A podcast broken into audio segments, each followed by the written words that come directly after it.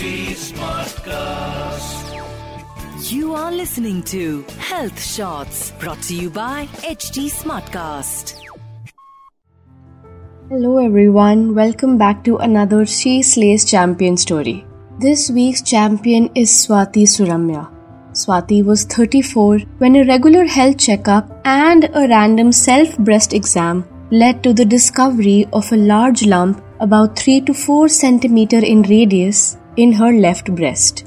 A follow up with a gynecologist confirmed the lump to be cancerous. Swati was diagnosed with breast cancer stage 2. So come, let's listen to this She Slays Jam story of triumphing over breast cancer to commemorate the Breast Cancer Awareness Month. Hi, my name is Swati Suramya. I live in Bangalore. I am a content writer by profession. I was about uh, 34, a mother of a three year old, when I found out I had breast cancer. It came as a bit of a shock because I was a reasonably fit individual, uh, active, and uh, relatively young to have cancer. When I was having a casual conversation with my neighbor, I heard that her uh, mother in law had been diagnosed with breast cancer. That struck me as something that would affect anyone, and I remembered that uh, being 30 plus, I should do a breast self exam. And uh, then I did a self exam, and I found there was a largish lump in my left breast. So uh, I went and saw my doctor, and uh, they felt it was benign. So I had to uh, go through a general surgery to have it removed. But after the surgery, it was uh, sent for a biopsy, and then I was diagnosed with cancer. My initial reports, uh, initial scans and reports all suggested that the lump I had did not have cancer. So it came as a bit of a surprise when uh, we saw the report. But having already known that I had a lump, I was kind of expecting, you know, probably that 1% chance that I might have cancer. So was, you know, you can never be prepared to for a news of this kind, but I had the mental strength to deal with it. Uh, my parents were around at that time. They'd come uh, to take care of my daughter while I went through the surgery. So I told them that they'll have to extend the stay because this is what the report is. Uh, my entire family was stunned. All of us were, you know, quite shocked. But I told myself that I had to be strong because if I wasn't strong, the rest of my family would just simply break down. My parents took it very bravely, though everyone cried a bit. I didn't cry. I remember not specifically not crying because I knew I had to be strong for my daughter as well as for my parents. My parents, after the initial, uh, you know, uh, sadness, decided that they will take absolute care of me until I recovered completely. Since uh, I was a stage two, the doctor said that I was actually not just treatable, it was actually curable for me. So they were the pillars of strength. You know, at their age, my father uh, going on 74 when I was diagnosed, and my mom was 67, so a year and a half ago and uh, I think uh, their energy and their strength in this situation would put you know people less than half their age to shame. I remember them, you know, running around, taking care of my daughter, you know, picking her from school, mom cooking diff- separate meals for me because I could not eat most of the things that I used to while undergoing chemotherapy, you know, especially taking care of my diet. I think it's a you know record of sorts that I lost, you know, overall only about 2 kg during my chemotherapy, whereas people lose like 10, 20 kilos. So she really took care of my diet. She really took care of my daughter and uh, the, my entire household actually. And my husband would do all the runs with me to the doctor and patiently handling uh, my mood swings during the chemo and the sadness all around. And he tried to just be that pillar that we all needed to lean on, just the quiet strength that he gave to all of us. We decided to uh, quickly get into uh, the treatment aspect of it. Uh, any delay would, uh, you know, make things worse. It threw our entire lives into disarray, especially the initial part of the treatment, which is the surgery. So I had to undergo a second surgery under an oncologist to make sure that uh, the entire tumor and whatever remained of it was removed and uh, to check whether the tumor had actually affected the lymph nodes in my uh, left armpit uh, etc and uh, then also to find out the extent of the spread and all that uh, the surgery was uh, quite painful, and uh, the doctor also decided to do a reconstruction of my breast because they had to remove about 40% of it. So they took tissue from my back and they reconstructed, and I had tubes for about uh, 25 days. Uh, I got an infection as well because my daughter used to really cry and she wanted to be with me. Um, and I had to save myself from infections because I had an open wound and multiple stitches on my body. Uh, so my daughter was really badly affected. Uh, you know, she was just a child of three, three and a half, and it was difficult to make her understand what was happening. You know, we told her stories like uh, a wild animal attacked mom, and she got even more scared. She started refusing to go to school. If we sent her to school, she would throw up and she would want to come back. Uh, she was really scared. Uh, we had a tough time dealing with that situation. The initial first three months were quite difficult. I uh, had two rounds of infections in my stitches. One was right after the surgery, a few days after the surgery, and the other one was after the first dose of chemotherapy. When your body's resistance goes down, that the infection comes back. So those things were more painful and they were kind of not part of the original treatment plan. I mean, it was not supposed to happen. I think it was around uh, April when I had already gone undergone two doses of chemotherapy, and I was on to the third one when I got the second infection in my stitches. There was a lot of swelling and you know, pus formation and very very know, painful experience.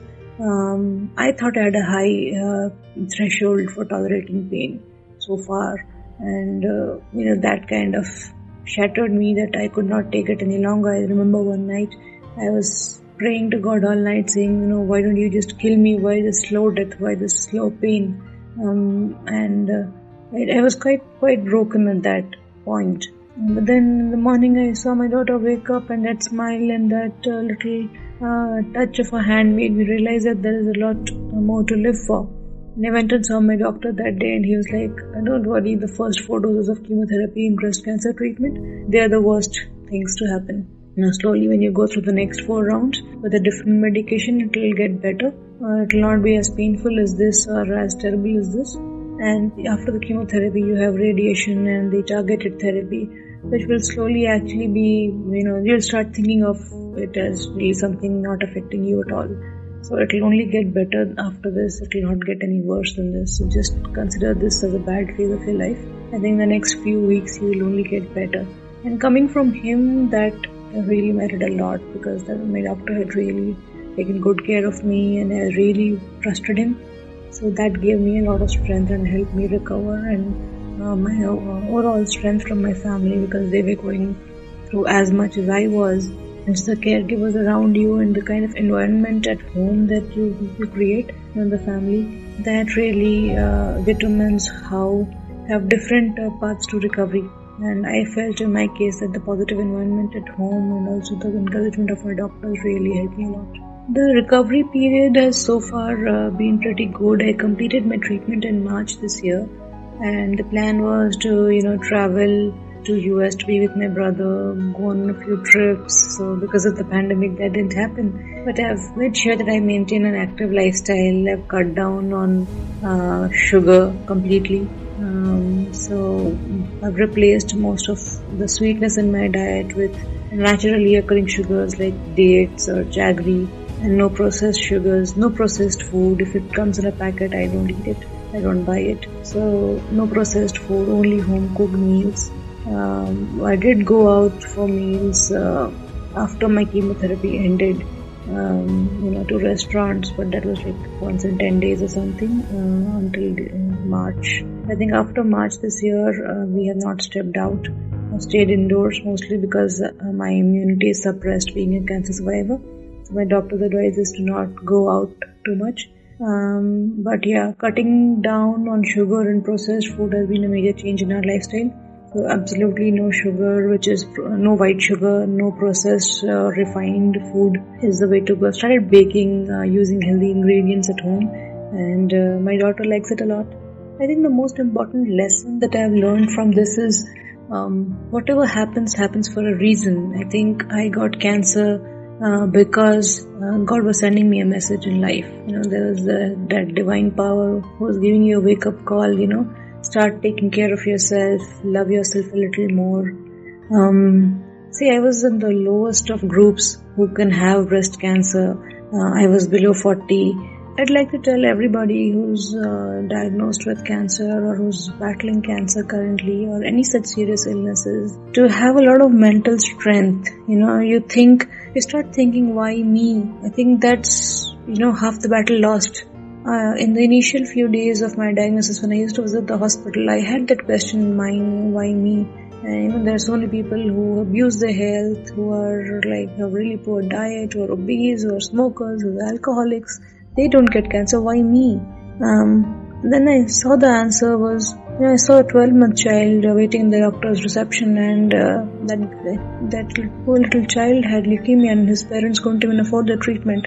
So I realized that this is a treatment that I could afford. I was in that you know uh, group who was able to afford the treatment, uh, who was able to withstand the treatment, uh, support from extended family and friends and everybody people were rooting for me.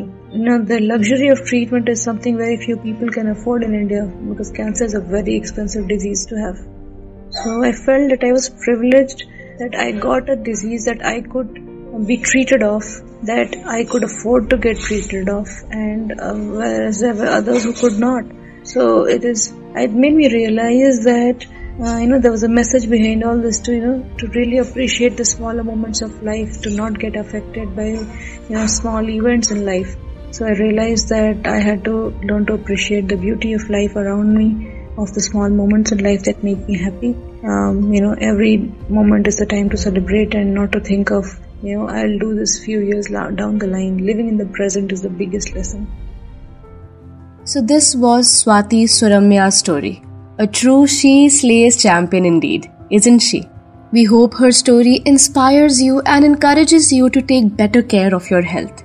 If you too have a story to tell, then do write to us at healthshots at the rate hindustantimes.com and let us tell your story to the world. Till then, stay tuned in and don't forget to like, share, and subscribe to She Slays. This is Chaya Dabas, your host and host, signing off. I will see you next week. Till then, take care and keep slaying. Bye bye. You were listening to Health Shots brought to you by HT Smartcast. HT Smartcast.